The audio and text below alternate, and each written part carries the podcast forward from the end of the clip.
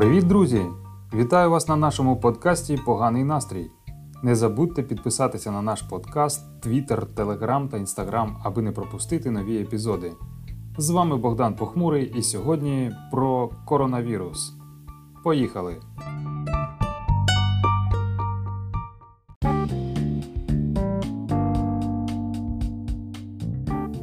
Як Зеленський опанував непросте мистецтво жартувати про коронавіруси і виглядати гідно.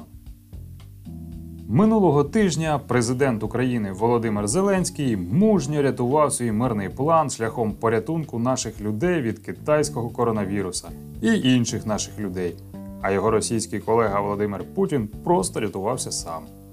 Вийшло так, що 20 років тому помер видатний державний діяч Росії пан Собчак, більш відомий як батько Собчак, а також великий реформатор, що прорубав для Путіна вікно в Москву, заради чого, власне, Собчак і був спочатку задуманий як такий.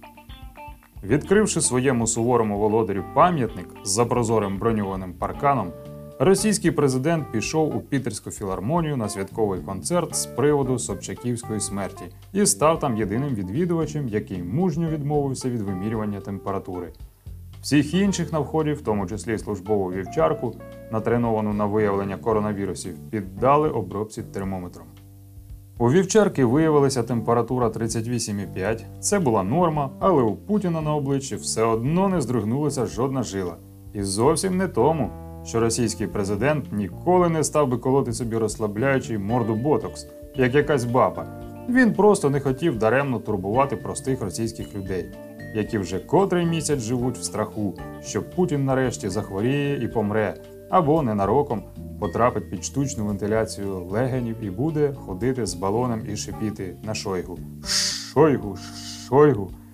Страшна картина, такого і ворогу не побажаєш. Хоча українці, звичайно, від такого задоволення навряд чи відмовилися. Інше питання, що зараз над українцями нависла куди більш страшна небезпека, ніж якийсь Путін, а саме українці.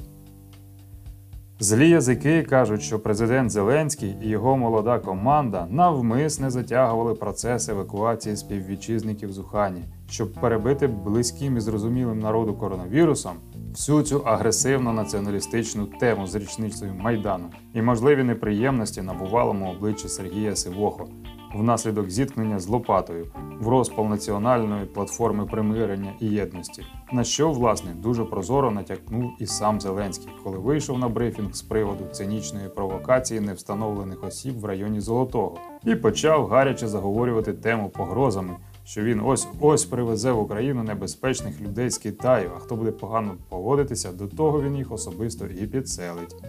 Згадана вище конспірологічна теорія не витримує критики вже хоча б тому, що для Зе молодої команди подібна схема виглядає за складною, а Зеленський для неї занадто хороший, добрий і вперше за всю історію України чесний. Так, мало хто знає, що весь цей час Володимир Олександрович носив на руках спеціальні браслетики з іменами застряглих в Китаї українців, а також труси з написом Ухань. Просто соромився показувати все це на людях. А його міністр Бородянський неодноразово збирав своїх кращих екстрасенсів криміналістів, щоб вони хором читали чудодійсне закляття проти коронавіруса. Коронавірус, коронавірус, перейди на бігус, з бігус на маю, з мао на ляо, з ляо на жинмін джиба, жинмін джиба назад на мао, з мао на лао кай, громадянин України, з тікай. На жаль, погроза Зеленського підселити до поганих людей конче заспи громадян України, евакуйованих з Китаю, була зрозуміла багатьма зовсім перекручено. Як нібито президент хоче навмисно заразити підбурювачів смертельною хворобою і подивитися, як вони потім застрибають.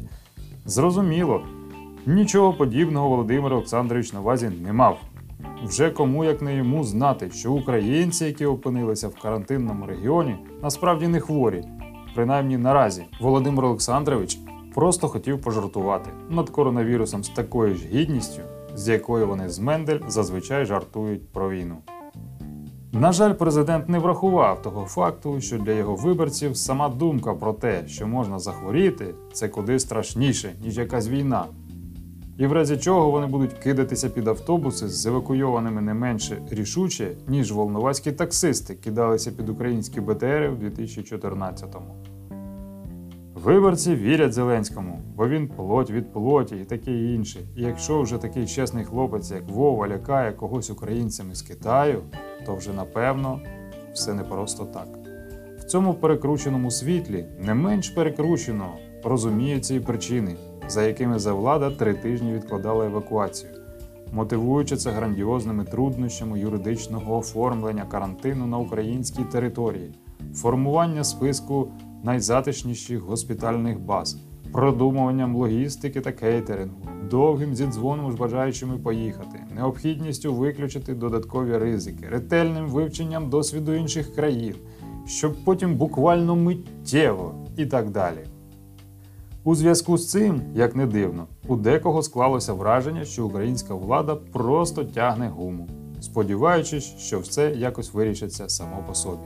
Особливо після раптового зізнання заступника голови МОЗ з неприємним прізвищем Ляшко, що ніяких особливих організаційних труднощів насправді з самого початку й не було, тому що обсерватор це не заклад охорони здоров'я. Жодних особливих умов перебування щодо інфекційних боксів, вентиляції не повинно бути. Це звичайний заклад готельного типу, тобто людина повинна прийти і обмежити своє спілкування з зовнішнім світом. Оскільки все було так просто, то чому ж так довго? Неспроста. Тим часом підозрювати щирого Зеленського в тому, що він три тижні пхав голову в пісок і нарешті допхався, надзвичайно несправедливо.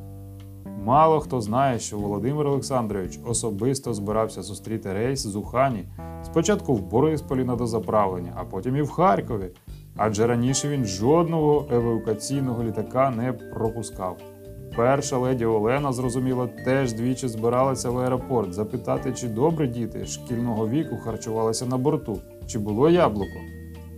Однак, на жаль, якраз треба було сходити на майдан, провести всякі протокольні заходи, а потім якось так все закрутилося, завертілося, не встигли, якось же іншим разом, після травневих.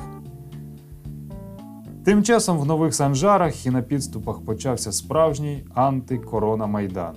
Кажуть, що в літаку масове отруєння почалось, людей везуть з менінгітом, а опісля того, як літак пролетів над нашою країною, ми всі під загрозою.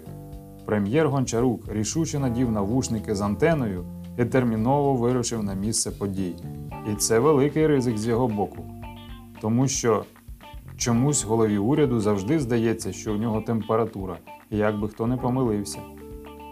Одне незрозуміло, з чого б народ по всій країні так нервує.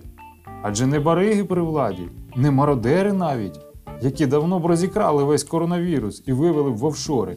Навпаки, чесні, щирі хлопці з феноменальною народною підтримкою, чого не вміють, навчаться, аби не крали. А значить, у нас все буде добре. Дайте тільки час. Зрештою, Україна знову на всіх сторінках світової преси. Коронавірус нині тема куди гарячіше американського імпічменту. А значить, наша країна має ще один привід для гордості. І з кожним днем таких приводів все більше.